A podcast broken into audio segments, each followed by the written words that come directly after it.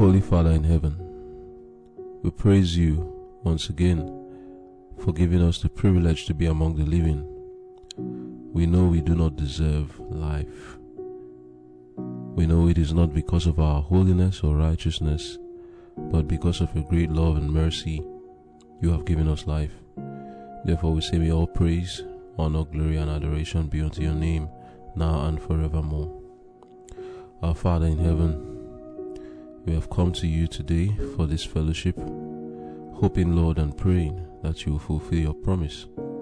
For you have said, Where two or three are gathered in your name, there you are in their midst. Lord, come in your, our midst in the person of your Holy Spirit. Grant to us the gift of understanding, the gift of wisdom. Put your words in our mouth, and all who would be listening will be blessed by the things that we would say.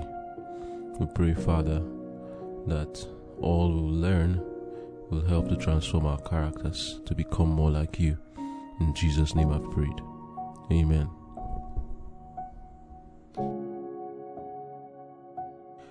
Conflict and Courage, January 7.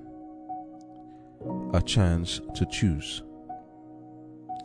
And the Lord God commanded the man, saying, Of every tree of the garden thou mayest freely eat, but of the tree of the knowledge of good and evil thou shalt not eat of it, for in the day thou eatest thereof thou shalt surely die. Genesis chapter 2, verse 16 and 17. Our first parents, though created innocent and holy, were not placed beyond the possibility of wrongdoing. They were to enjoy the communion with God and with holy angels. But before they could be rendered eternally secure, their loyalty must be tested. At the very beginning of man's existence, a check was placed upon the desire for self indulgence, the fatal passion that lay at the foundation of Satan's fall. The tree of knowledge, which stood near the tree of life in the midst of the garden, was to be a test of the obedience, faith, and love of our first parents. While permitted to eat freely of every other tree, they were forbidden to taste of this on pain of death. They were also to be exposed to the temptations of Satan. But if they endured the trial, they would finally be placed beyond his power to enjoy perpetual favor with God. God might have created man without the power to transgress his law. He might have withheld the hand of Adam from touching the forbidden fruit. But in that case, man would have been not a free moral agent, but a mere automaton. Without freedom of choice, his obedience would not have been voluntary but forced. There could have been no development of character.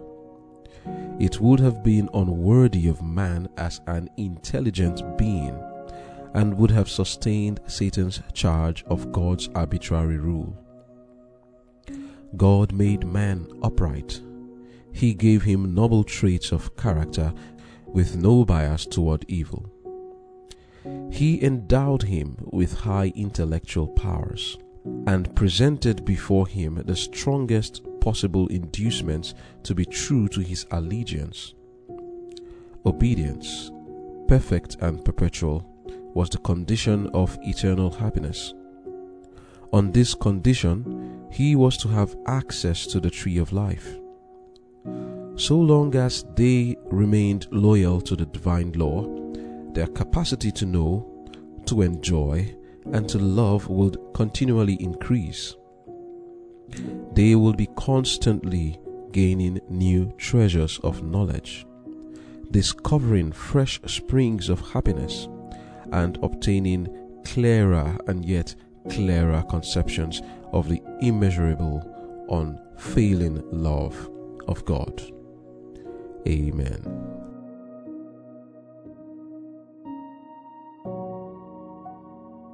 The title of our devotion is A Chance to Choose. Our key text, Genesis chapter 2, verse 17, which says, But of the tree of the knowledge of good and evil thou shalt not eat of it, for in the day thou eatest thereof, thou shalt surely die. Here we find the instruction given, or I would say the command given by God to our first parents. This command was supposed to be a test of their loyalty to Him. God told our first parents concerning the tree of knowledge of good and evil, which was in the midst of the garden, as we studied yesterday, that this tree they were not to eat of it, that if they ate of it, they will die. And here was given them the power of choice. In that command, they were to exhibit their power to choose either loyalty to God or disobedience and disloyalty to God. And one would also wonder why did God give them this ability and power to choose? There are many who have wondered why didn't God make humans completely subservient to his law? And there are many who struggle with sin today asking the question, Lord, why don't you make me a robot? Take away my power to choose so that I'll consistently and constantly be in allegiance to your law. So many are struggling with addictions and troubles that has to do with their moral character and they have wondered so many times, why did God give me the power to choose? Why is it that He is not controlling me constantly and completely? And making me obedient to his law without me exercising any power of choice of my own. Perhaps you have made that prayer to God sometimes and said, Lord, control me, make me a robot. Just take control completely, take away my power of choice, that I may be obedient and completely subservient to you, because you have struggled. And your prayer has not been answered. Well, there are times I also have cherished such thought and said to myself, why didn't God just make me a robot? Why did He give me the power of choice? Because many of us think that it is in the power of choice that we are immoral or sin against God. That's that it gives us the ability to sin. And that is true. The power of choice actually gives you the ability to sin against God. But what we must understand as to the power of choice is that it is completely against the purpose of God to take away our power of choice. God said, as we have seen in Genesis chapter 1 verse 26 and 27, let us make man in our own image, after our likeness. It is akin to the power and likeness and image of God to have the power of choice. God Himself has the power of choice, and if man must be created in the image and likeness of God, he would be less than God, than the likeness of God, if he was not given the power of choice. It is inherent in the image and likeness of God to have the power of choice. So, for man to be in the image and likeness of God, he also must have the power of choice. Anything short of that makes man not to be in the image of God, and certainly, if he is not in the image of God, he will even be less than the brute beasts. Even the animals exhibit a power to choose. For us to have the power to choose means that we are free moral agents. And to be a free moral agent gives us the ability to give loving service to God. God is not interested in mere automatic worship of Him. He wants us to make our decision so that we see what is reasonable and what is good for us to do, not Him controlling us. For what would it be like if you had a child who you always controlled and telling them what to do? Will you say that you have the love of this child expressed to you if the child had no power to choose and do things of their own will? How has it been for you couples when your own husband, without you telling him, or wife, without you telling her what to do, does something so beautiful and lovely for you? Before you told the person something, they knew your need beforehand and satisfied it. Perhaps they washed your clothes for you, even though you didn't tell them. Or they prepared the food for you, even though you didn't tell them. That is called thoughtfulness. And you cannot be thoughtful without having the power of choice. And thoughtfulness is an exhibition of great love. That you didn't tell someone what you actually wanted from them, and yet they were able to think of it and do it for you. And many of us have felt so loved and so um, uh, taken care of because of the thoughtfulness exhibited by our friends, by our family members, maybe spouse, or even by strangers. Perhaps you were stranded on the road someday, maybe your car got spoiled, and someone thoughtfully pulled over to help you. That is the power of choice. And you seeing that this person, of his own will or her own will, without you asking, did something like this, makes you feel loved we cannot have the capacity to love without the power of choice. We are told that God is love. And this love cannot be in us without the power of choice. If we must be love like God is love, then it is important and paramount that we have the power of choice. And God gave us, our first parents also, a chance to choose. And to us today is also given that chance to choose. Adam and Eve, we will see later the kind of choice they made. But to us today, we are also given the power of choice to say for ourselves what we will be. We are writing our own history with our power of choice. Our book contains lots of records which were written by us. How would you like someone to write your, write your history for you? God has given you the ability to write your history for yourself through the power of choice. And it is something that shows the justice and love of God in giving us the power of choice. For it wouldn't be just for God to claim that we are obedient without exhibiting the power of choice. You cannot say something is obedient when they did not do something of their own will and of their own choice. The non living things cannot be attributed the uh, ability or the quality of obedience because they don't have the power of choice. And obedience to God's law is what shows our loyalty and love for Him. If a mere automaton, that is a robot, is not given the power of choice. You cannot say, oh, this robot is obedient. I told him to do something and he did it. You already programmed him to do that. So he is not exhibiting any power of choice of himself. He's just doing what you told him to do already. But God created man in his image, having the power of choice. And what we have to understand is that in giving man the power of choice, he also put himself at risk.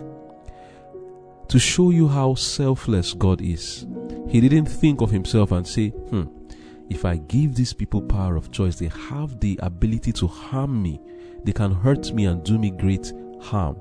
I will take it away from them. Look at what is happening with us human beings in the nations around us, both in communism and democracy. The power of choice wants to be taken away from us. Men do not like their fellow men having the power of choice, and this is an attribute of the devil. When the rights of people are being taken away from them because you want to take away the power of choice, you have seen, oh, if I give them the power to choose this or choose that, they will stop me from achieving what I want to achieve. Therefore, I make a law taking away the power to make this choice and telling them if they make this choice, I will do this or that to them, and then those things are done. Communist China and also other nations where we have dictators. They do that. But God is no dictator. He gives to us the power of choice. But one other thing is, in order for us to understand the reason for the power of choice, we also need to understand the origin of sin. Because in understanding the origin of sin, we can understand clearly why God gave the power of choice. And one other question we ask concerning this is why didn't God destroy the devil? Why did he allow him? Why did he why did he permit him to live even till now? Well, let us take time to understand the origin of sin so that we understand the power of choice given to man and also to angels and why it is so. In the book of Ezekiel, chapter 28, reading from verse 12, we see the story of the origin of sin. It says there, Son of man, take up a lamentation upon the king of Tyrus and say unto him, Thus says the Lord God, Thou sealest up the sum, full of wisdom and perfect in beauty. Thou hast been in Eden, the garden of God. Every precious stone was thy covering.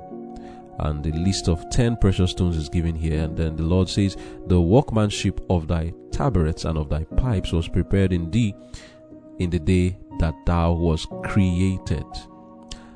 Now, who is this king of Tyrus? Verse 14 tells us, Thou art the anointed cherub that covereth, and I have set thee so. Thou was upon the holy mountain of God. Thou hast walked up and down in the midst of the stones of fire. Thou was perfect in thy ways from the day that thou was created, till iniquity was found in thee. By the multitude of thy merchandise they have filled the midst of thee with violence, and thou hast sinned. End of quote. This king of Tyrus being referred to here is none other than the covering cherub, full of wisdom, perfect in beauty, and God says, Thou sealest up the sum. This is the highest and most intelligent creation of God, none other than the one we know today as Satan. And what happened to him? Here we read in verse 16, uh, 15 and 16. It says, He was perfect in the day he was created, till something happened. Iniquity was found in him. But God didn't create him with iniquity, it was found in him. Verse 16 then tells us that he filled the midst of him with, the, with violence and he sinned. This is the origin of sin. Patriarchs and Prophets, page 35, paragraph 1. Sin originated with him who, next to Christ, had been most honored of God and was highest in power and glory among the inhabitants of heaven. Lucifer, son of the morning, was the was first of the covering cherubs, first of the covering cherubs, holy and undefiled. He stood in the presence of the great Creator, and the ceaseless beams of glory enshrouding the eternal God rested upon him. End of quote. As we have already seen in the Bible, he indeed stood in the mountain of God in the presence of God. It was this angel most perfect, most beautiful. Thou sealest of the sum, God says. That is, He is the sum of God's creation, perfect in everything. He is the one with whom Satan began. Speaking of Him, Jesus said in the book of John 8, verse 44, You are of the father, the devil, and the lust of your father you will do. He was a murderer from the beginning and abode not in the truth, because there is no truth in him. When he speaketh a lie, he speaketh of his own, for he is a liar and the father of it. Here, Jesus is pointing towards the origin of sin. Sin did not originate with man, when man sins, he is not speaking of his own. Jesus is saying that when Satan is speaking his lies, no one is tempting him. He is speaking of his own. He has no external force that is pushing him to do it. It is his own desire. He is doing it of his own. He has no excuse for it. As for every other person that has sinned, both the angels that sinned along with Satan in heaven, and also every man who has ever sinned, someone needed to tempt them, and that is Lucifer the tempter. But as for Satan, that was not the case. As for Lucifer, he sinned of his own will. His own sin has no explanation, no excuse, no source. He himself is the originator the source of sin. The book of 1 John chapter 3 verse 8 tells us the same thing. He that committed sin is the devil, is of the devil, for the devil sinned from the beginning. Hmm. Once again, we see it here. Satan is being pointed us as the first person who sinned, sinning from the beginning. 1 John 3, reading from verse 4 to 6 says, Whosoever committed sin transgresseth also the law. For sin is the transgression of the law. What does this mean? For Satan to have sinned, that means there was a law in heaven. Because sin is a transgression of God's law. So if the Bible tells us that Satan sinned in heaven, that means there was a law to break in heaven. So what was Satan's problem really with God? His problem was the law of God. He broke that law. He sinned, and that is what God pointed as the issue. The, the, the real issue with Satan is the law of God. He sinned intentionally. And going on, it says in verse 5, 1 John chapter 3, and you know that Jesus was manifested to take away our sins, and in him is no sin. Verse 6, Whosoever abideth in Jesus sinneth not. Whosoever sinneth had not seen him, neither known him. So we see that what separates God from Satan is this thing called sin. That is what is sin now? The law, transgressing the law. So those who are in Christ do not transgress the law. Those who are with the devil, they transgress the law. You see that central to the great controversy, central to the issue that happened in heaven is the law of God. It is the law of God that is in question here. The origin of the trouble that we have today has to do with the law of God. So, what happened? Ezekiel 28 now, verse 17, talking about what led to Satan's sin. Thine heart was lifted up because of thy beauty, thou hast corrupted thy wisdom by reason of thy brightness. So, here we see it again what caused Satan to sin beauty and his brightness. His perfection got into his head and he started to covet the position of God. Reading from Patriarchs and Prophets, page 35, paragraph 2, concerning this matter, it says, Though all his glory was from God, that's all Satan's glory, all Lucifer's glory was from God. This mighty angel came to regard it as pertaining to himself. Not content with his position, though honored above the heavenly host, he ventured to covet homage due alone to the Creator. Instead of seeking to make God supreme in the affections and allegiance of all created beings, it was his endeavor to secure their service and loyalty to himself. And coveting the glory with which the infinite Father had invested his Son, this prince of angels aspired to power that was the prerogative of Christ alone. End of quote. What was the problem with Satan? It is the same problem with many of us today covetousness. Many people do not talk about this sin called covetousness, yet, it is the foundation of many other sins. That inward desire, it doesn't show itself as covetousness in action, it shows itself as stealing, killing, lying, adultery, dishonoring father and mother, irreverence towards God. It shows itself in idolatry because the Bible says covetousness is idolatry. It shows itself in the breaking of the Sabbath and having other gods.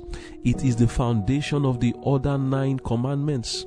It, if we are not coveting, you'll find out that we'll keep the other commandments too also you see that all, all other commandments are actually interconnected. But when we look at it from the perspective of covetousness you find that it is an inward desire that shows itself in other actions. It is something that is inside the mind and this was what happened to satan and that's why god placed the tree of knowledge of good and evil to test man so that the self-indulgence that satan had can be dealt with in them Reading from the first, second paragraph of our devotion today, Conflict and Courage, page 13, paragraph 2, it says, At the very beginning of man's existence, a check was placed upon the desire for self indulgence, the fatal passion that lay at the foundation of Satan's fall. End of quote. So, that tree of knowledge of good and evil, which was actually exhibiting to Adam and Eve their chance to choose, was placed there to cure them of that problem that Satan had. God knew that what brought sin in the first place was this covetousness, this self indulgence. So, to cure Adam and Eve of that self indulgence, or to make sure that it is not in them, so that they are not admitted to the kingdom of God that is in heaven, so that they are not brought there with covetousness in them, so that they will prove to the whole universe and to heaven that they are not covetous. They were tested with covetousness. It was a test. Test of covetousness. Test of God's of loyalty to God's word. God put it there to test their self-indulgence. And if they had passed, then Adam and Eve would have been growing more and more into the image and likeness of God. So, what happened concerning the origin of sin? What did Satan do? We are told that he did something strange. He was the covering cherub, but he went about, as we see in the book of Ezekiel, chapter 28, that he went about telling lies and distributing uh, vanities, sowing discord among the angels of God and telling them lies about God. And this resulted to himself and the angels leaving their original positions. He was a covering cherub and he left his position. The book of Jude, chapter 1, verse 6 tells us clearly that these angels did something like that. It says, And the angels which kept not their first estate, but left their own habitation. He, God, had reserved in everlasting chains under darkness unto the judgment of the great day. Hmm.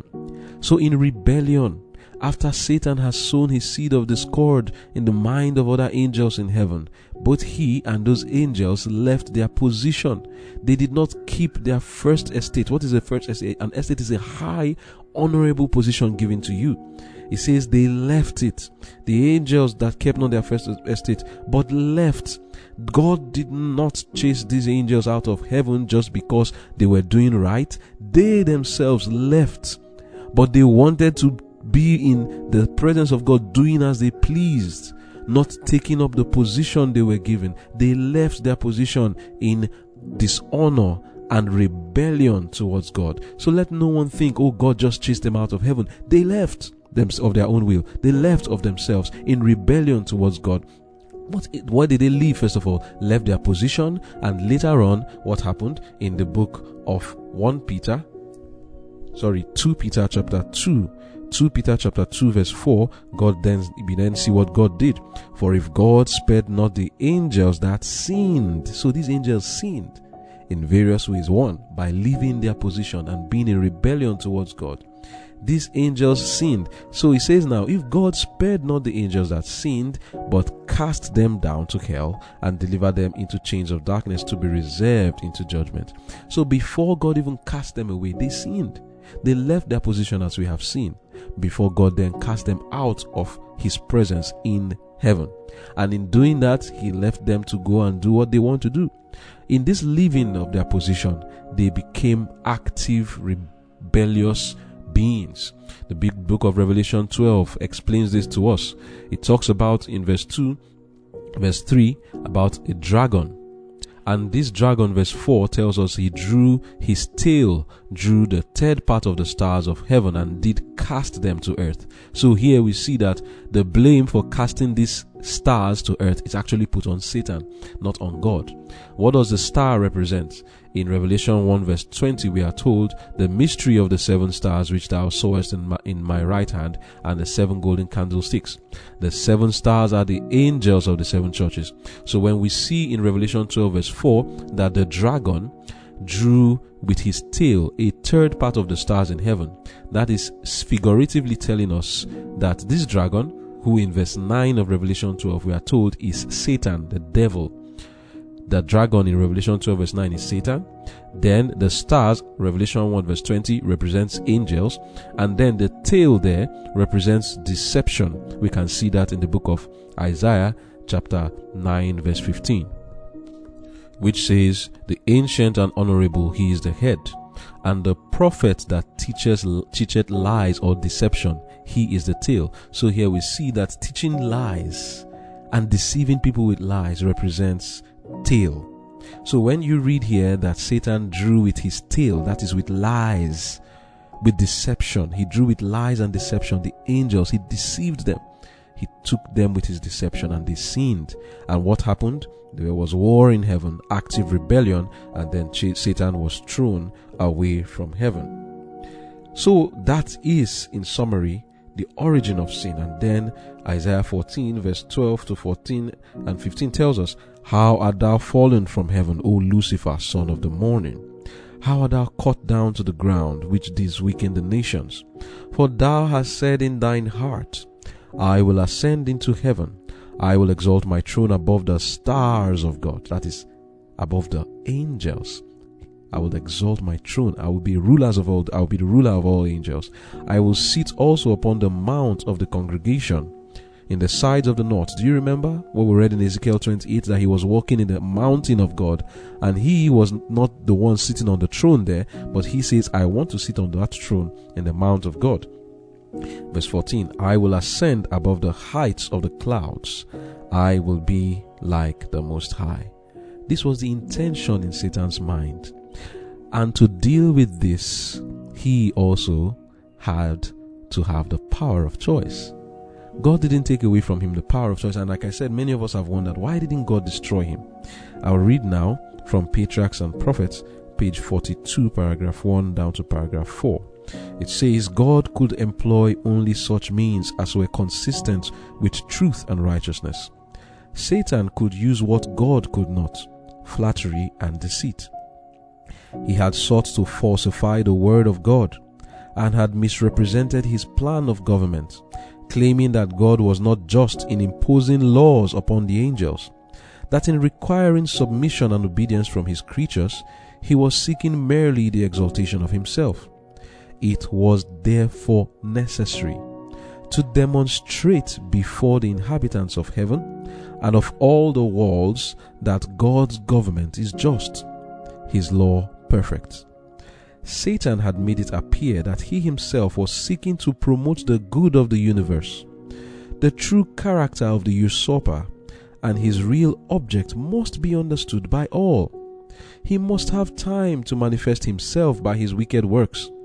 The discord which his own course had caused in heaven, Satan charged upon the government of God. All evil he declared to be the result of the divine administration. Hmm politics. This started with Satan. He claimed that it was his own object to improve upon the statutes of Jehovah, like many claim today. Therefore, God permitted him to demonstrate the nature of his claims, to show the working out of his proposed changes in the divine law. His own work must condemn him. Satan had claimed from the first that he was not in rebellion. The whole universe must see the deceiver unmasked. Even when he was cast out of heaven, infinite wisdom did not destroy Satan. Since only the service of love can be acceptable to God, the allegiance of his creatures must rest upon the conviction of his justice and benevolence. The inhabitants of heaven and of the worlds being unprepared to comprehend the nature or consequences of sin could not then have seen the justice of God in the destruction of Satan. Had he been immediately blotted out of existence, some would have served God from fear rather than from love. The influence of the deceiver would not have been fully destroyed, nor would the spirit of rebellion have been utterly eradicated. For the good of the entire universe, through ceaseless ages, he must more fully develop his principles, that his charges against the divine government might be seen in their true light by all created beings, and that the justice and mercy of God and the immutability of his law might be forever placed beyond all question. Satan's rebellion was to be a lesson to the universe through all coming ages, a perpetual testimony to the nature of sin and its terrible results the working out of Satan's rule, its effects upon both man and angels, would show what must be the fruit of setting aside the divine authority. It will testify that with the existence of God's government is bound up the well being of all the creatures He has made. Thus, the history of this terrible experiment of rebellion was to be a perpetual safeguard to all holy beings to prevent them from being deceived as to the nature of transgression, to save them from committing sin and suffering its penalty. End of quote. So, here again, we see the power of choice being displayed. If God had destroyed Satan, do you know that that would have been a way to take away power of choice from the other angels? Look at what happens in the nations today. When you have your power to choose, and then the government starts to punish and inflict civil penalties, painful, torturing ones on people, what are they doing? They are trying to compel them, force them with those measures to choose a particular direction, to make their choice in a particular direction. They are trying to force their conscience. If God had destroyed Satan, it would have been a means to take some power of choice away from his created beings. And in not destroying him, he preserved the power of choice among all his creations. Because to exercise force on Satan and obliterate him out of existence would be a way to instill fear on the other created beings, which includes the angels and the other worlds, and also to threaten them or to compel them to worship Him not out of their own free will now, not out of their own choice, but out of fear. Because fear is not choice in and of itself. You are doing something out of fear, it's not love anymore. God only respects and wants the service that comes from love. Therefore, obliterating Satan would have put fear in other angels and in the rest of his creations, and they will start serving God out of fear. And if they even ever thought of going against God's law, they would not want to do it. Why? Because they're afraid. But God doesn't want that. He wants reasonable service. Go against the law if you want to, out of your own sense of justice. But eventually, if you go against it, experimentally, we would see where it would end. We would see whether you made the right choice that was good for you or not. Because good and evil is not relative. Choice, you can choose what you want, but eventually we will be able to tell whether that choice was good or not. Now, Satan's working has been done. Look at our, look around you. Look look at look what's happening around us. This is Satan's government. Now it has been revealed what he wanted, the, the changes he wanted in God's government. We can see now that he's ruling the earth what it is. Now God can say clearly to every other angel and to every other created being that if He is destroying Satan, no one will complain. They will be able to see it for themselves that God is making the right decision. But if He had done it back then, what did Satan do? He didn't kill anybody. What did he do? He simply rebelled against God's government. Why would you kill somebody because he's rebelling against your government? There's no need for God to do that. Let him work out what he wants to see, what he wants to do. Let us see what it will what it will lead to and where it will lead to. Then every other person will see for themselves whether it is good or not.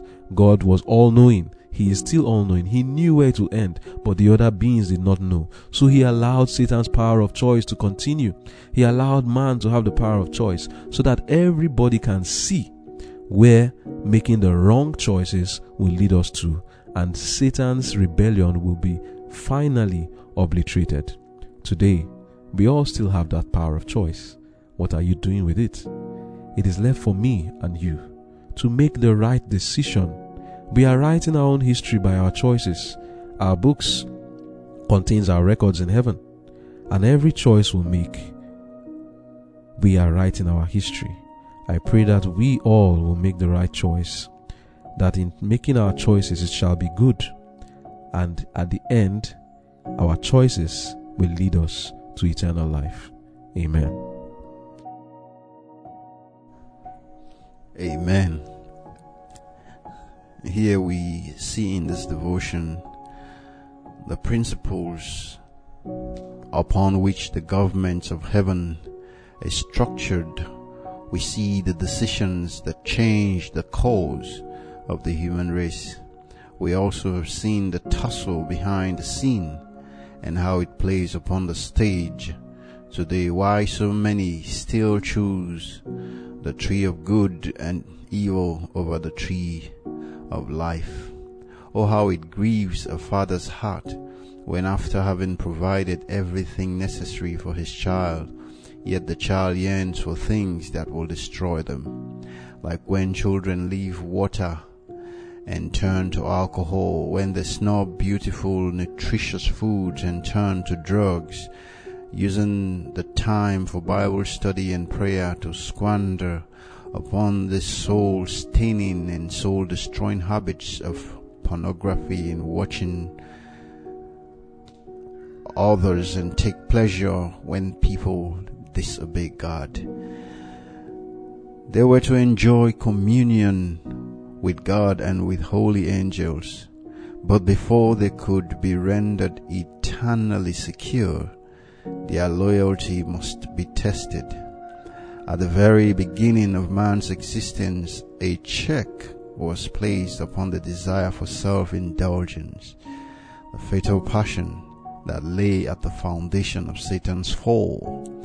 We see clearly today self-indulgence. That check is being removed. There is no restraint on people anymore and we see the danger. We have also seen seen that love must be proved. If a man walks up to a woman and say he loves her, the lady will try to prove whether this love is genuine. Adam was placed on a test to prove the genuinity of love, whether out of gratitude he will serve God in humility and obedience and from love out of an unfeigned heart. Oh, but how pitiful it is for a father to watch his child reach out his hands into a fire head. Normally mothers will slap back that hand or slap back the child's hand. Oh, but the father had to watch in pain. After having warned Adam, he still went ahead to do exactly the opposite of what he was told. For men today, one act is enough grounds, that's enough reasons for divorce. Oh, but the father, it is in this story that we clearly see again an aspect of the father's heart. But as we go ahead, we see that Eve, Eve was deceived, but Adam, the Bible says he was not deceived. Without freedom of choice, his obedience would not have been voluntary, but forced there could have been no development of character. It would have been unworthy of man as an intelligent being and would have sustained Satan's charge of God's arbitrary rule. You understand that Adam was supposed to answer Satan's charge. But oh no, he proved that Satan was right. Adam failed the test and he let the gift overbalance his love for the giver. Some people around you today are just waiting for the gifts. As soon as they receive it, they are done with you. Adam saw on one hand Eve, whom he had come to enjoy her company, and he knew that she shall surely die. Instead of thinking about the other consequences, the power of the giver to give again, he scoffed at the promises of God. He slighted the mercies of God. He dared the justice of God. All the wonderful home and trees seemed like nothing as compared to Eve. He chose the gift over the claims of the giver. God says, don't eat. Eve, on the other hand, now says, eat. We now know that Eve was being used as modern restless Eves today, most honest women don't even realize that they are instruments in the hands of Satan. That the way they dress today is part of the same principle that will lead men into sin. Yes, Satan can speak into their ears to put on some kind of dress. And that's the road. That's leading down the same road again, and many Adams will fall into the same kind of temptations. I read now from dusk before dawn. With the earliest history of man, Satan began his efforts to deceive our race. He who had incited rebellion in heaven desired to bring the inhabitants of the earth to unite with him in his warfare against the governments of God. Adam and Eve had been perfectly happy in obedience to the law of God, and this fact was a constant testimony against the claim which Satan had urged in heaven that God's law was oppressive and opposed to the good of his creatures. And furthermore, Satan's envy was excited as he looked upon the beautiful home prepared for the sinless pair. He determined to cause their fall, that having separated them from God and brought them under his own power, he might gain possession of the earth and he establish his kingdom in opposition to the Most High. Had Satan revealed himself in his real character, he would have been repulsed at once. For Adam and Eve had been warned against his dangerous fall. But he walked in the dark, concealing his purpose, that he might more effectually accomplish his project, employing as his medium the serpent then a creature of fascinating appearance, he addressed himself to Eve. Had God said, You shall not eat of every tree of the garden? Genesis chapter 3 verse 1. Had Eve refrained from entering into argument with the tempter, she would have been safe, but she ventured to parley with him and fell a victim to his wiles. It is told that many are still overcome their doubts and argue concerning the requirements of God. And instead of obeying the divine commands, they accept human theories which but disguise the devices of Satan. I just finished reading from page 13, first and second paragraph. Now, there are two things I picked from this reading because the first one is that so many who are overcome today because they doubt the simple statements of the Word of God and they accept human theories. Like for instance, we know that the tree of knowledge of good and evil is standing side by side with the tree of life. We know today that in the Ten Commandments, the fourth commandment says that the Sabbath is the seventh day of the week. And so it's standing there in the middle of the commandments. And then today we hear people say that no, the seventh day of the week is no more the Sabbath, it's now the first day of the week, which is Sunday. So instead of a plain statement from the the word of God which says that Saturday is the seventh day of the week and then Saturday is the Sabbath. Now we hear people say that it is Sunday. It's side by side and a lot of people have chosen Sunday because of human explanation, theories, as we read here. Then the second part is that it's a warning for women. Uh, oh, how I have great respect for women who will not talk to strangers whenever they see men trying to advance them and they read in their motive that this one is up to no good. They just they don't even go into any conversation with you. You talk all you want. I have great respect for those women because I remember some ladies have done that to me in the past, and I remember that I was up to no good in those times when I when I was being used by Satan to approach them. But now I see clearly that Satan ventured into arguments. Uh, Satan used the serpent to go into a conversation, a dialogue with the woman, and she fell and pallied with the serpent. And so he uses, he has his serpents in disguise today as men walking on foot using the same technique of the tempter. They are inspired by the enemy. I'll continue the reading from Christ in his sanctuary, page 28. It says, The sin of our first parents brought guilt and sorrow upon the world, and had it not been for the goodness and mercy of God, would have plunged the race into hopeless despair. The fall of man filled all heaven with sorrow. The world that God had made was blighted with the curse of sin and inhabited by beings doomed to misery and death. There appeared no escape for those who had transgressed the law. But divine love had conceived a plan whereby man might be redeemed. Hallelujah.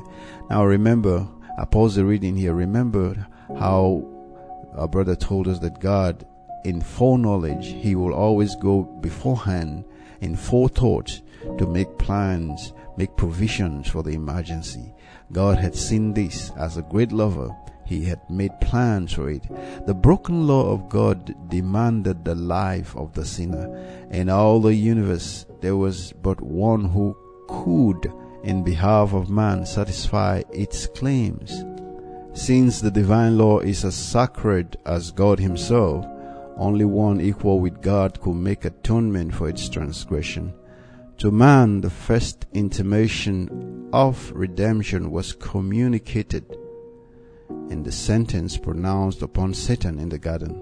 The Lord declared, I'll put enmity between thee and the woman, and between thy seed and her seed, and he shall bruise thy head, and thou shalt bruise his heel. Genesis chapter 3 verse 15. This sentence uttered in the hearing of our first parents was to them a promise. While it foretold war between man and Satan, it declared that the power of the great adversary would finally be broken. Hallelujah. Though they must suffer from the power of their mighty foe, they could look forward to final victory. So you see how our choice pushed Christ to the cross. You see how Christ stepped in on behalf of man to redeem man from this fallen state, and how today we need not repeat the choices, these bad choices that Adam made. We, we need not repeat those choices that will push heaven far from our reach. We need to be coming closer and closer to the eternal home. We need to be going back. Our feet and our face must turn to the direction where our Redeemer is, going onward and forward until finally that great day shall come when we shall face to face meet with our Redeemer. My prayer is that we take to heart all the choices we make. We weigh them on the balances of the Word of God that we may be found worthy candidates for His appearing. Amen. Let us pray. Our Father who art in heaven, Lord, we continue to thank you. We exalt your name because you alone deserve to be praised. We thank you for all the wonderful things you've given us. We thank you for the words that reminded us of why we're here. And we thank you for reminding us of the power of choice. You gave man free will. We are not automated. We were created with the capacity to increase in knowledge and in love and in obedience. Oh Lord, we want to continue to grow in grace and grow in love. We pray you continue to teach us that every time we must decide, may we decide for heaven. Help us, O Lord, and strengthen us, equip us with all things necessary for the maintenance and furtherance of this work, that we may continue to stay in Thee and our minds be stayed even in thee. This is our prayer to Christ our Lord. Amen.